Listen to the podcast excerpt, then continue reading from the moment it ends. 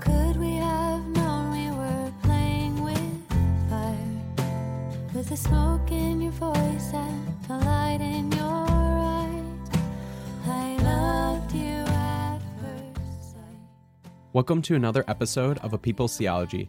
I'm your Theology of Crosser and A People's Theology host, Mason Mennenga. In this episode, I talk with Wess Daniels.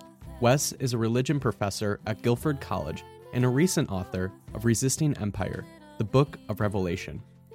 Also musically featured throughout this episode is Sister Sinjin. Sister Sinjin is an indie folk duo from Indianapolis. You can get connected with both Wess and Sister Sinjin and their work in the links in the episode description. If you're a fan of A People's Theology, it would bring me no greater joy than if you gave the podcast a five-star rating and review. Tell me what you like about the podcast. Also, if you feel so inclined, please support my Patreon at patreon.com forward slash Mason Mennenga. There are multiple tiers with wonderful rewards, including papers I write to even a book club. Enough of my rambling. Enjoy more inspiring and liberating theology.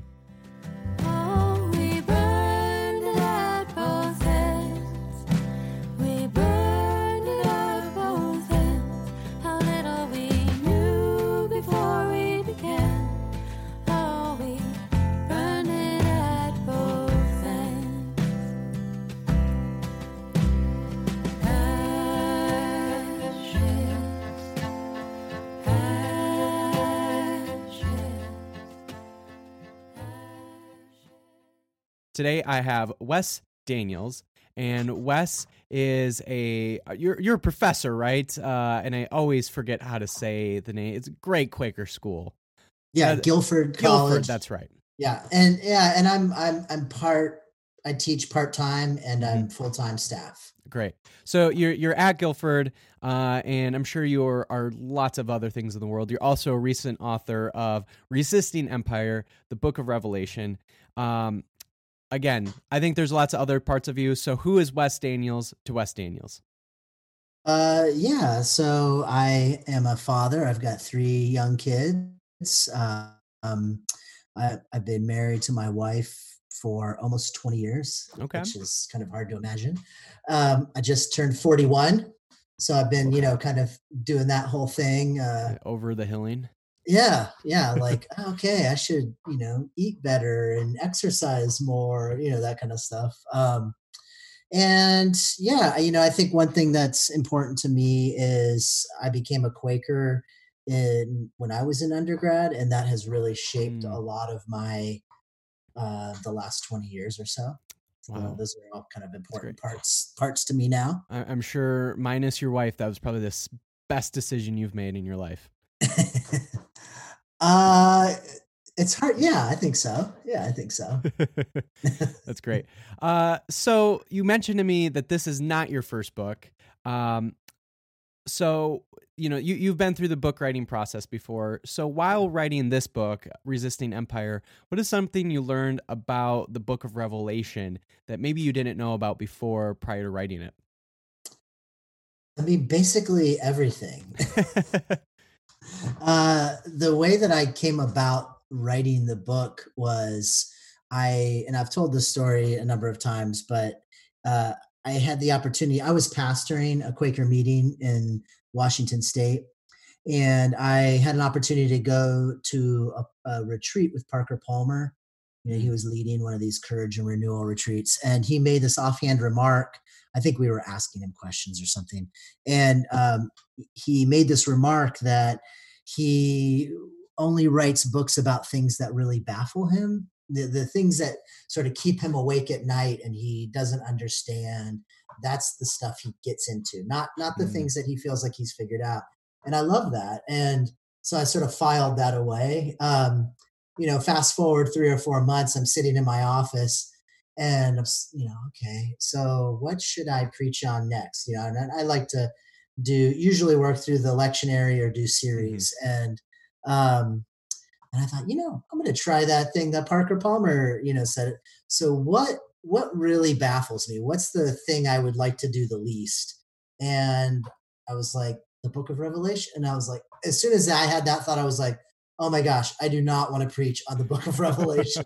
yeah, running my, away I, from that one for a yeah, while. Yeah. My entire church will be gone, you know, like, so, um, so I had really written off the book of Revelation, uh, as anybody who's sort of coming out of evangelicalism probably has. Mm-hmm. Uh, you know, I, I was in college at the height of the uh, Left Behind days, oh, yeah. mm-hmm. and, you know, so it, I only had bad associations. Right. Almost made you want to be an unprogrammed Quaker, didn't it? I did. Exactly. Yes.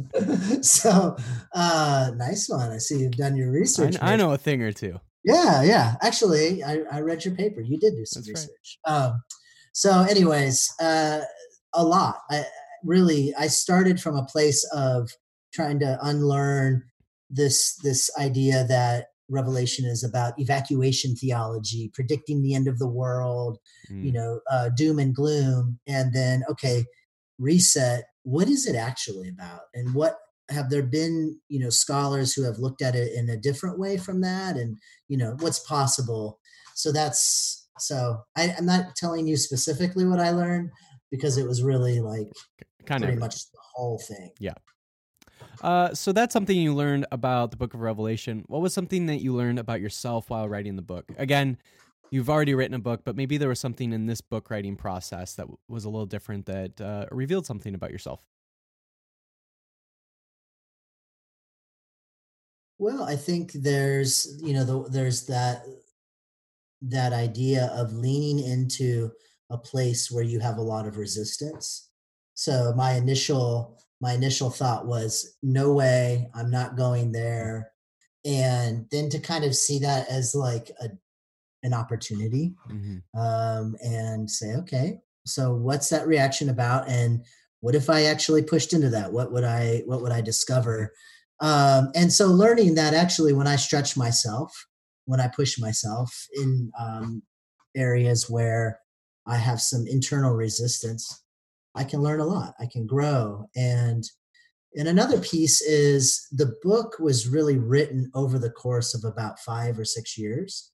Um, so uh, a, a good portion of it started out as sermons, hmm. uh, but there's lots of other parts of it that as I, once I kind of, you know, did the initial preaching on these, these texts, uh, I started traveling around and people would invite, you know, okay, there's a Quaker pastor who's teaching on Revelation. Well, that's kind of interesting. Right.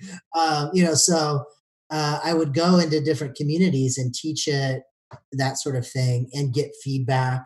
What were the questions? What did people resonate with? You know, and so it's sort of clarified over time. So that mm. process was, um, was important for me, a kind of, you know, a, I think there was sort of a dialogical process in the whole thing, mm-hmm. uh, as well. It didn't just sort of come out once and here it is, you know? Right.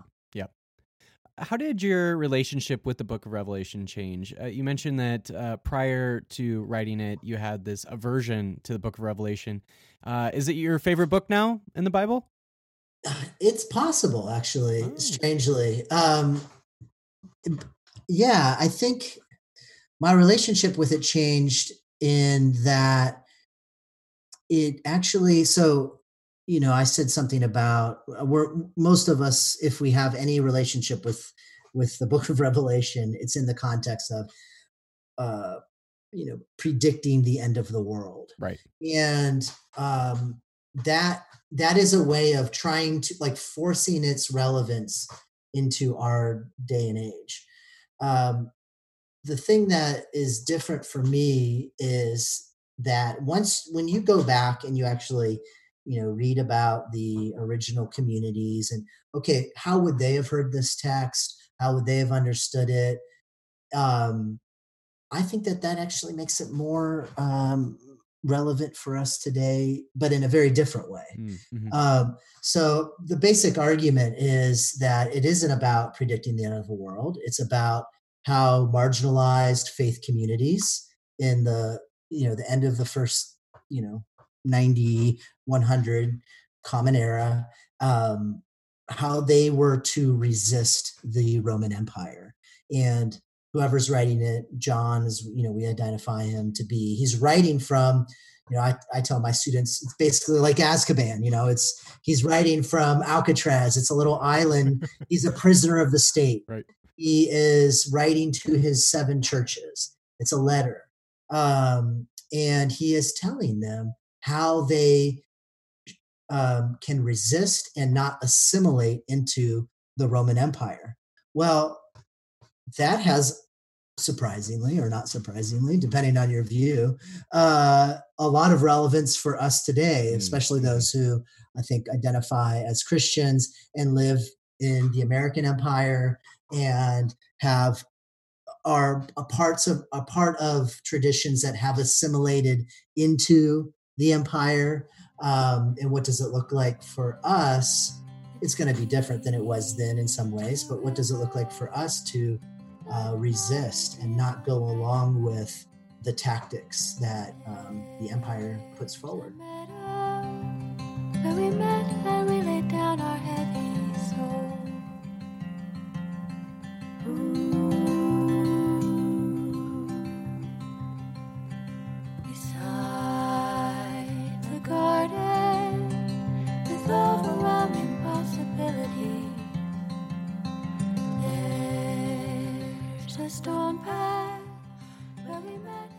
You begin the book by prefacing that in order to read the Book of Revelation in a way that is liberating and resistive of empire, uh, one has to reorient their hermeneutical lens.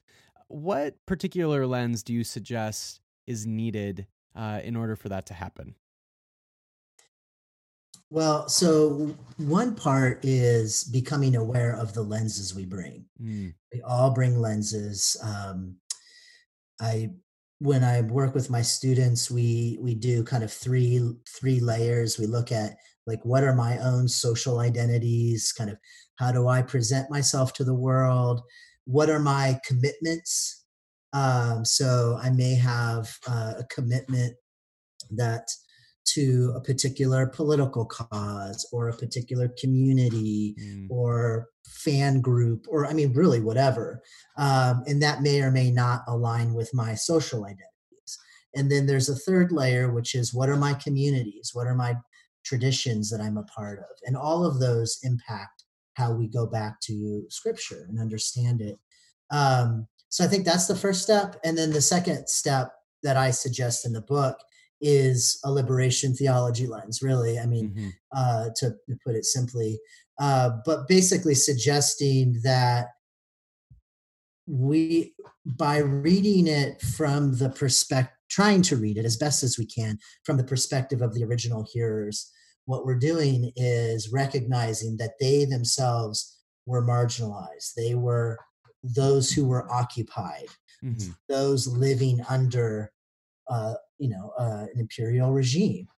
And that is a very different way. I mean, especially as a white straight male in the United States, that is not how I, what, what I bring to the text right. on my own, you know, I mean, so I have to do a lot of listening and kind of taking my cue from others to try to get into that sort of perspective. But that's the perspective that will completely subvert and change the interpretation of Revelation from mm-hmm. uh, from what we're used to in in our day and age through Left Behind and all that sort of thing. Mm-hmm. One of the things that I, I found really great, uh, and it's sort of towards the, in the middle of the book, your your Quakerness really shines through uh, in in chapter four. How does the religion of the Lamb, as you put it, relate to a theology of the cross, uh, which you might be familiar with, you know, Lutheran theology and, and that being kind of an emphasis in that world? Yeah, so I use, um, I draw a lot on uh, the work of uh, Wess Howard Brook, who has done, um, who's a great biblical scholar. Also, he has a great name. Uh, he, his name's also Wes. So, you know, you, uh, us Wes's have to get together. Right. Um, really a marginalized group in, in the world, right? So he are, he, he basically suggests that within the Bible, there are, you know, two main religions, the religion of empire and what he calls the religion of creation. And I kind of reinterpret that idea to be the religion of the Lamb that was mm-hmm. slain. Because uh, in, at least in terms of what Revelation is is talking about, the Lamb that was slain is the central figure of the text. And I think that basically what the writer is saying is, if you forget everything else that I've said, I want you to have this image of a lamb that was slain, who's alive, who's victorious, embedded in your moral imagination forever. Mm. Like, let that be the thing that guides you and directs you. Um, and, uh, you know, the way, I guess the way that I understand that is, um, a saying is that there is no need. So, so the religion of empire needs scapegoats. Right. It needs, it needs enemies uh, to, and that's what creates its boundaries, its borders, and uh, it uses scapegoats to actually reinforce its own identity, right? And it's also a way of not really dealing with the main issues. We we cast out this group of people, you know, we put up borders to block these people, that sort right. of thing. Um, the what I think Revelation Revelation is unveiling that that is um, that's a ruse, and here is the Lamb who was a scapegoat, and what what you know this Lamb sort of I think symbolizes is that the scapegoat is innocent. Mm. The scapegoat actually has nothing to do uh, with the the main issues. The main issues are between you and I. Mm. Uh, uh, God wasn't the one who demanded the sacrifice. It was humans who demanded the sacrifice. You know, this is mm. sort of drawing on some of James Alison's work. Mm. Um, and and so, in other words, I, I'm sort of suggesting that Revelation is saying we have no need as the church for scapegoats, because we see through that mechanism mm. as being false. And so we do not need scapegoats to create our community. Right. We we can we can create community without being over and against others. Mm-hmm. Um, and so I think that that's what the cross is about, is actually unveiling how that mechanism itself is um, is a falsehood. Mm-hmm. It doesn't actually um, get us anywhere, right. and we don't need it. Yeah. It reminds me a lot of uh, Peter Rollins has this whole thing, and maybe he's riffing off of somebody else, probably, as knowing him. But uh, he has this thing where he says, if he's forced to have an atonement theory, it's that it's the end of all atonement theories, right? Like, it's the that Jesus's death was this like final sacrifice, uh, or was the the the it, it is the crucifixion that shows the absurdity of sacrifice and atonement, yeah. right? Yeah. So yeah. that's kind of where he's getting at. It reminds me a yeah. lot of how that how that's so easily, if you think of atonement in that way, or you think of Jesus's death in that way, it's very translatable to then thinking about how um, we often use scapegoats in our empire. Um, and if we understand Jesus's death in a particular way, it actually sort of uh, negates us from having to think of uh, people in that a- as a scapegoat. Absolutely, yeah. I mean, I think I really think that this is this is critical, because Christians throughout most of human history have gotten themselves tied up with scape the scapegoat mechanism, with scapegoating mm-hmm. folks. And um, I think the most poignant, uh, or one of the most poignant um,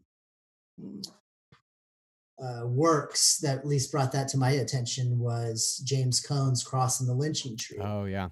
And the and the ways in which it was the church and Christ, white Christians who were, um, you know, uh, lifting up, supporting, and doing lynchings and slavery and all of this stuff. And and so, I mean, the the the really traumatic, besides all of that being traumatic, the, the sad part is that we actually have a theology that says you will not side against the scapegoat. Right. The one who we, you know, pr- we say we worship was himself a victim of empire. So how could you participate in that sort of thing? Yeah.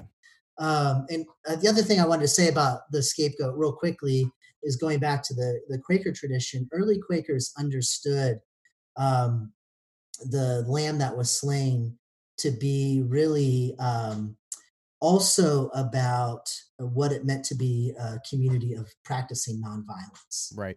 And um, so they're, they're, you know, sort of hard to imagine, or that's a very unusual interpretation of Revelation, which is often used to yeah. justify violence, and right. violence of the empire, in fact. Yeah. So this is, you know, again, when you start to read it from a more, you know, marginalized or liberation perspective, you get the opposite yeah. of that. Yeah. Certainly opens up the text in, a, in an entirely new way. The night sky, clouded by suspicion and regret. There's a street light where we met and traded hearts that have been spent.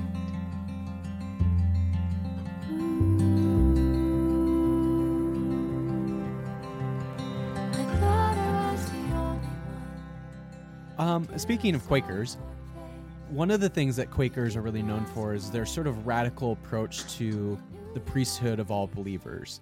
Mm-hmm. Um, how or why is the Quaker approach to priesthood of all believers a way to understand a liturgy that's informed by Revelation? You talk a little bit about this towards the end of the book. That's a great question. Um,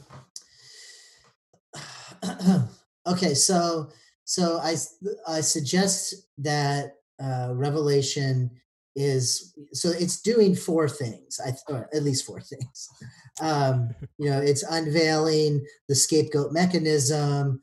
Uh, it's unveiling imperial economics, which is about the mark of the beast. Mm-hmm. It's um, it's unveiling um, this kind of social order, and Revelation talks about the multitude.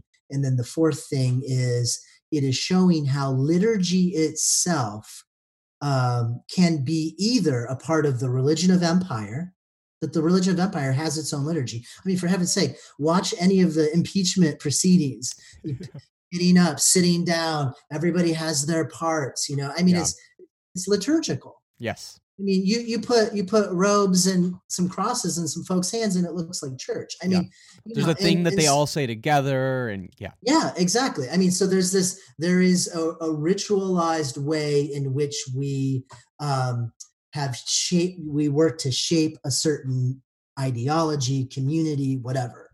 Well, there is also a liturgy of resistance, a liturgy of the Lamb, and.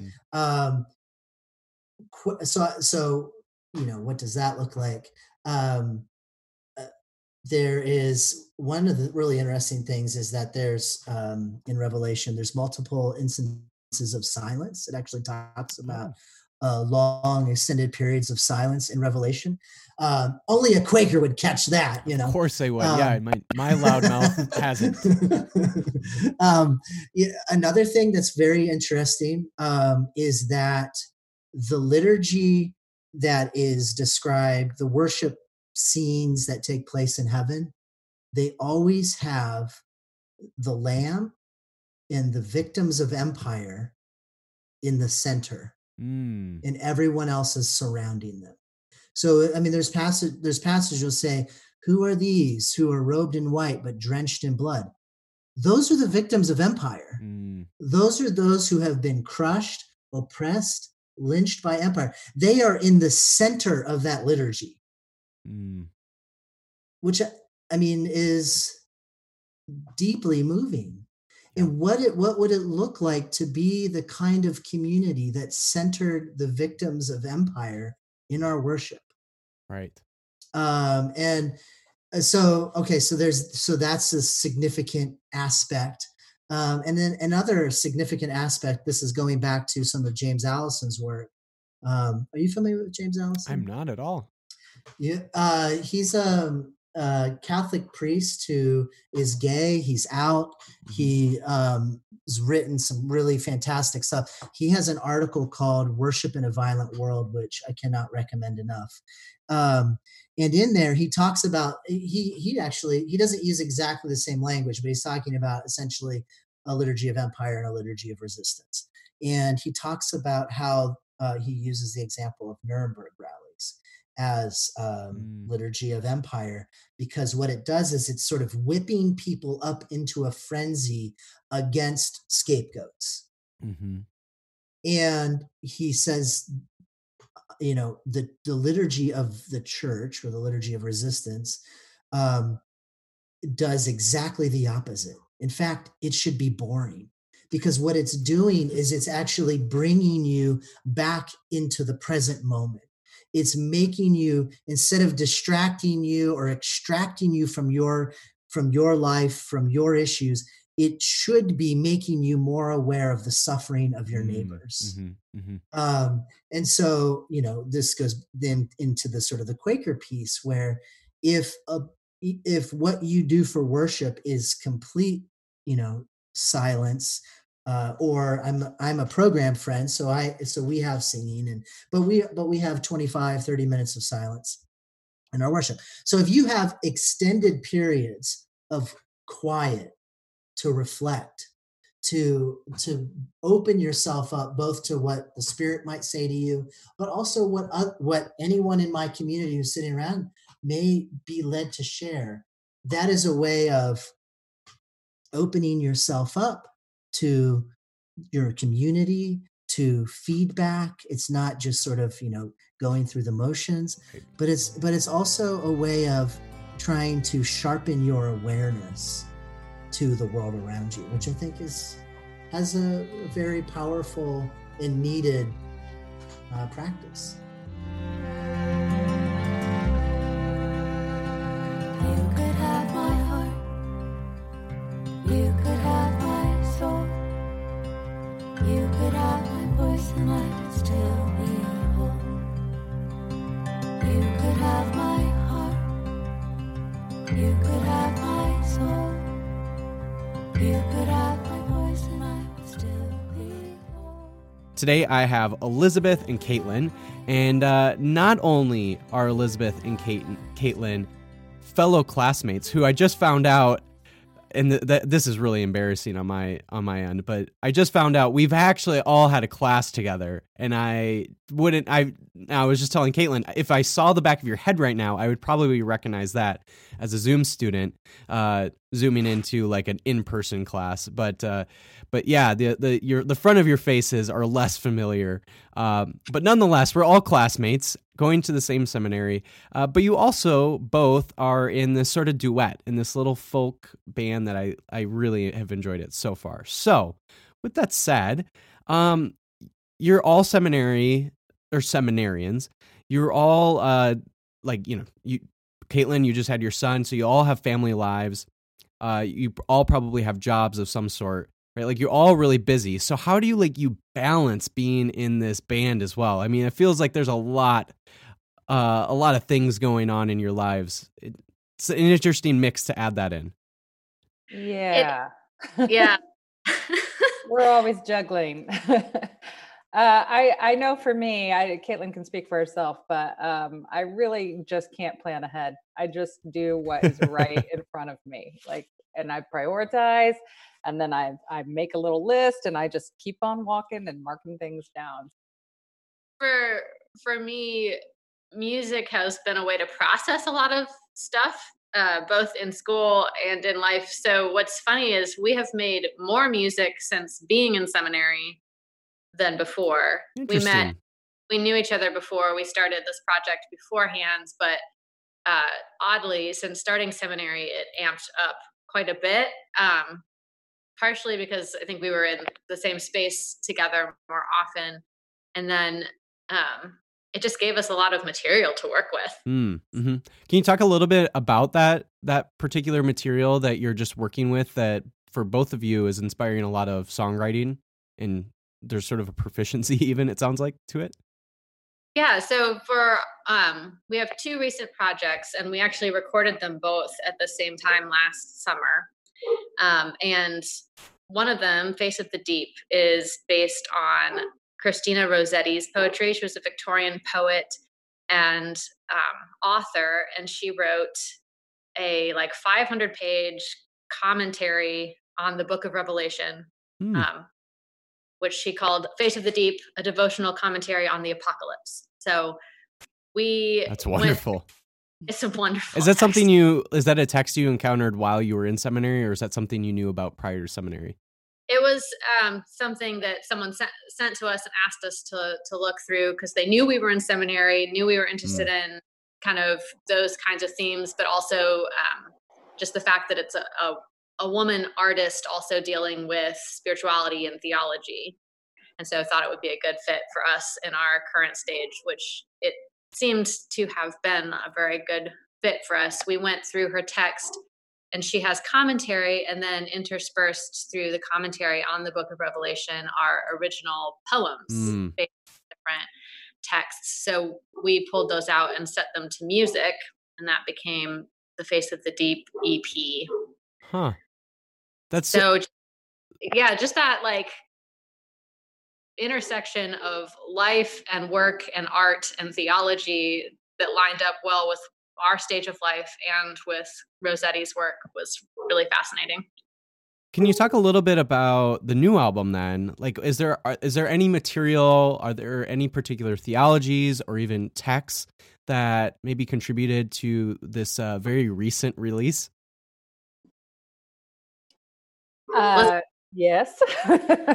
um, so the newest one, we, we were kind of looking more at um, less devotional material, thinking about uh, relationships a little bit more, and um, writing. Uh, we recorded some songs that we had been in production um, and songwriting, you know, we'd been working on for a long time.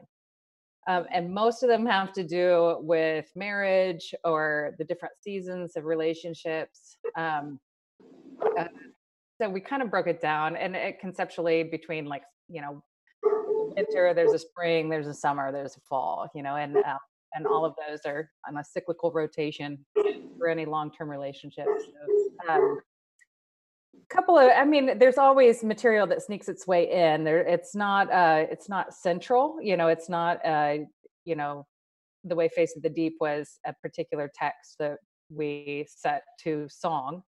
Um, this is more, um, everything we've been reading for the past few years like, mm-hmm. and, and reading simultaneously because we're taking all the same classes and, Um, absorbing the, you know, the same material and the same teachers and that kind of thing. It all kind of also processing it differently. Yes, processing it very differently, but it works its way into your psychic network, and you're thinking about these same things and kind of resonating on the same mm-hmm. issue.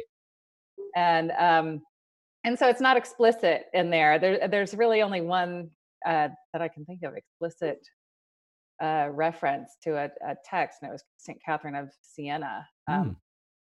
And uh, about it's in it's in a song called "Water or Fire," um, about um, the passion. uh, I'll just leave it at that. The the the kind of the the passion of um, being drawn to simultaneously to what is forbidden and and or what brings death and what brings life, and mm. uh, so.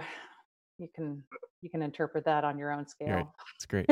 What does the writing process between both of you kind of look like? Yeah, I, I think back to like Blink one eighty-two, and I know that um, whoever kind of wrote a song, like they kind of got the lead for the lyrics, or it, not only the lyrics but also the vocals. So like if Tom DeLonge was the one that wrote a song, then he would kind of get the bulk of the the vocals, um, and you know. Vice versa with, with Mark. Um, is it a similar process for you all, or do you have a very different process of like whoever writes the song may or may not get the vocals on it, may not get the vocal lead? Like, what does that look like? I think, you know, we're exactly like Blink one eighty-two. In more ways than one. we, um, on, on only one, the E P that we released on Friday, um, there are four songs, and we each sing on two of them, and those are representative of the ones that we each wrote lyrics mm. on. most often the way we write is um, we we write a song and then we bring it to the other person and kind of tweak stuff, but it's mostly their. Um, we've co-written like from beginning to end a couple times, but um, because as you've noticed, our lives are pretty full and busy. Um, usually we we come with our thoughts processed through music and then present it to the other person and then kind of make it ours, but um, because we have we have kind of a unique vocal chemistry. Our voices are very different, and so we mm-hmm. we draw that out intentionally, um, and we we leave space for each voice to do its thing. And so sometimes one voice is leading, um, and we're really intentional about making sure the other voice is supporting. Um, so yeah, that's our process. I love that. Uh, with the new release, is there any like plans on playing some local shows? Or, I mean, is there even any ambition to, to play around the state even a little bit? It's dependent upon our lives. Sounds like that's a, that's a main theme. Right. Uh, yeah, no, I mean, we don't have the ability to do tours or anything at this point. Um, we are planning a show in April. Um, but yeah, you know what seminary's like too, mm-hmm. and um, out of family on that. So we're we're not planning any travel at this point. Okay, great. Well, I've really enjoyed it. I, I'm a not only is it great that there's sort of this connection between all of us uh, going to the same seminary and taking similar classes and that sort of thing, and so we're kind of having that common experience. Um, and so when I'm listening to this, I'm sort of like listening for those particular moments where I'm like, okay, not only do I have a connection because I know these people, but uh, but there's also that connection that we hold a common seminary experience together, and it's just really beautiful. I, and on top of that, the music's really lovely. I, I really have appreciated it. Um, and I think you're right, um, Caitlin, about like, I, I didn't really think of it until you articulated it, that there really is a distinct vocal difference between you two, and you both are able to really um, harmonize that well. Um, even if you're not trying to harmonize, but you're able to like bring that into harmony well. Uh, and I really appreciate that. Like there's this sort of dissonance, but also this harmony that's going on because your your your vocal deliveries just really match up well, I think. So uh, all that to say, I really enjoyed it. Until I saw your face, you didn't ask for anything. I knew that I'd be safe.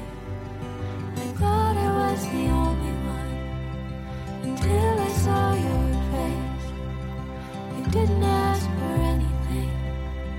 I knew that I'd be safe with you.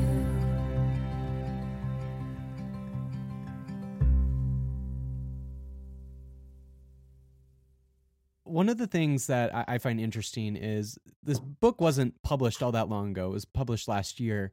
Um, so it's fairly recent. Nonetheless, lots of things have changed in our world since uh, the book has been published.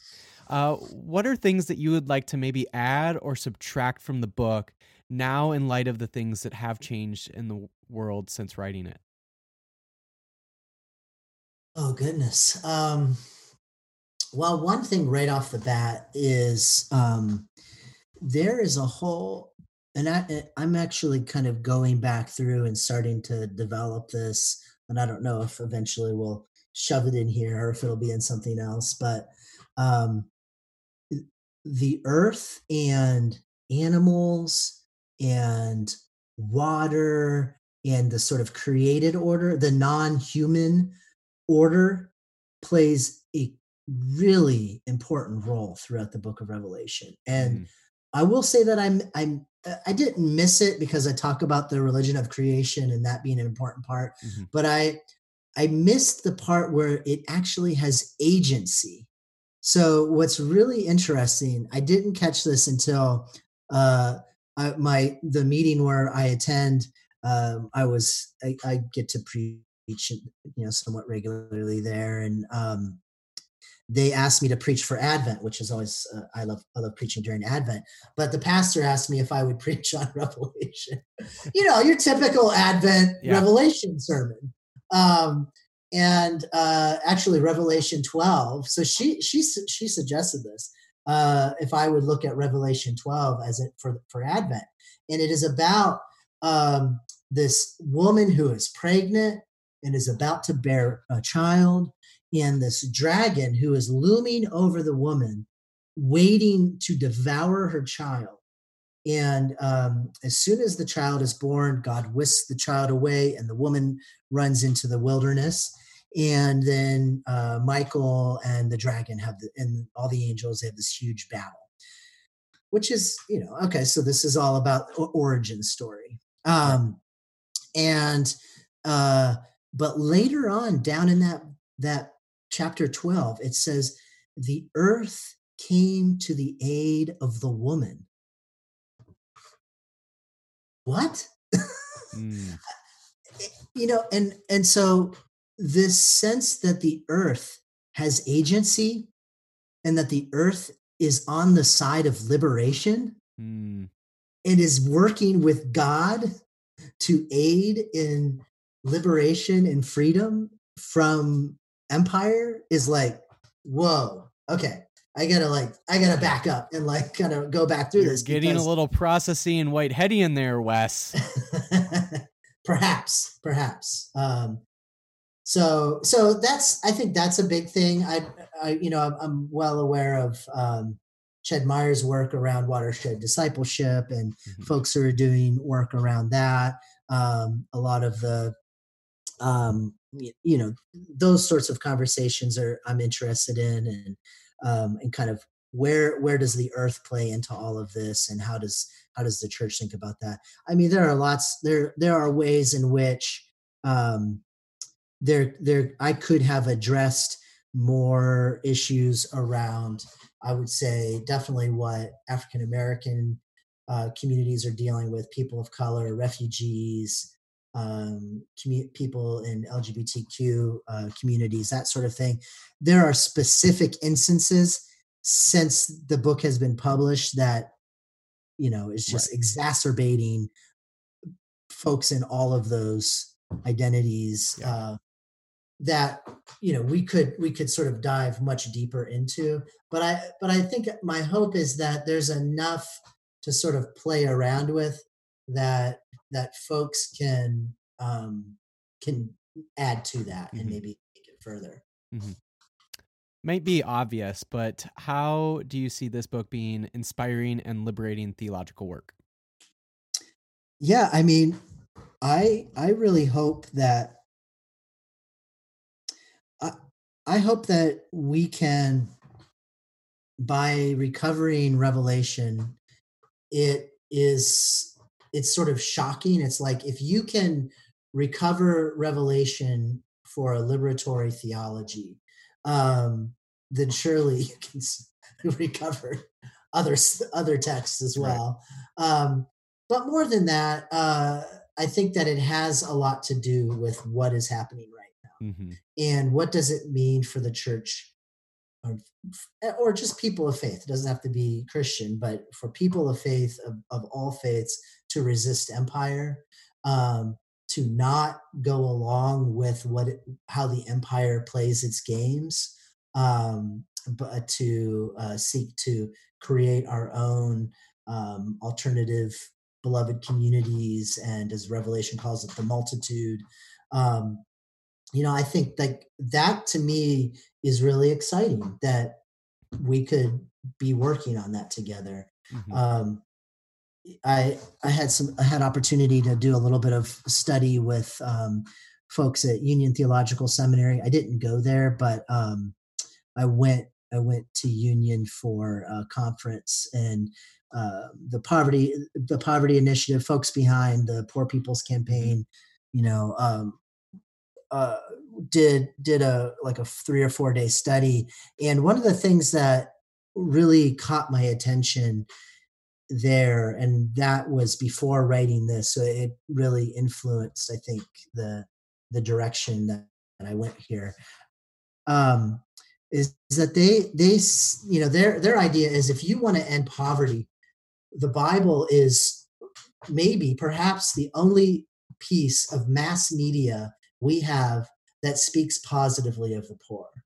You turn on mm. the news, you anywhere. Interesting. We're talking negatively about, you know, it's your fault, you did something wrong.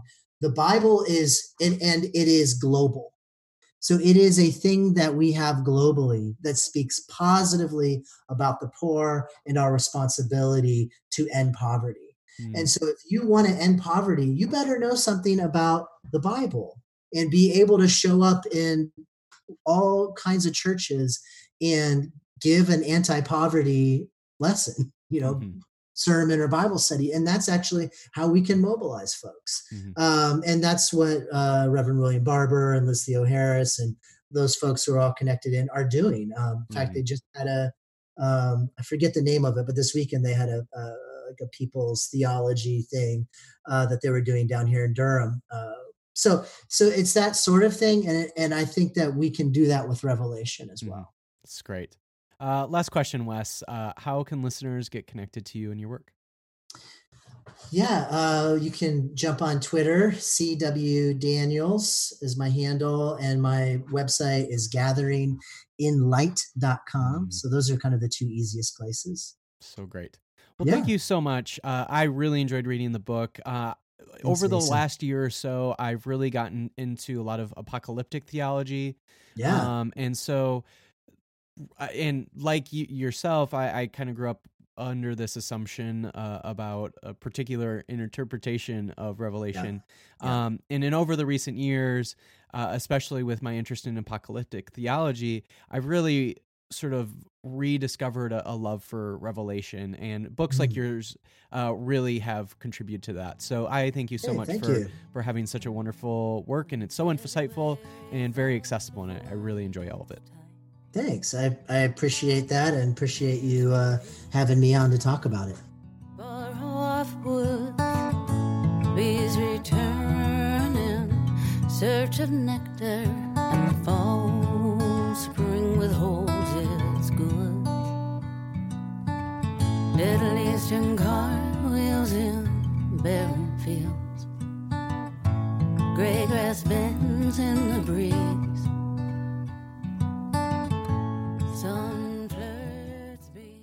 If you'd like to connect with both Wess and Sister Sinjin and their work, you can find links in the episode description. Thank you again for listening to another episode of A People's Theology. If you liked what you heard, please give the podcast a five-star rating and review. Also, please support the podcast at my Patreon at patreon.com forward slash Mason Mennenga. And remember, friends, go and be the theology to the world that inspires and liberates. I've seen summers like this old, old promise. Gold tongue whispers never last. Snow returns so heavy and jaded, like a melancholy spirit from the past. He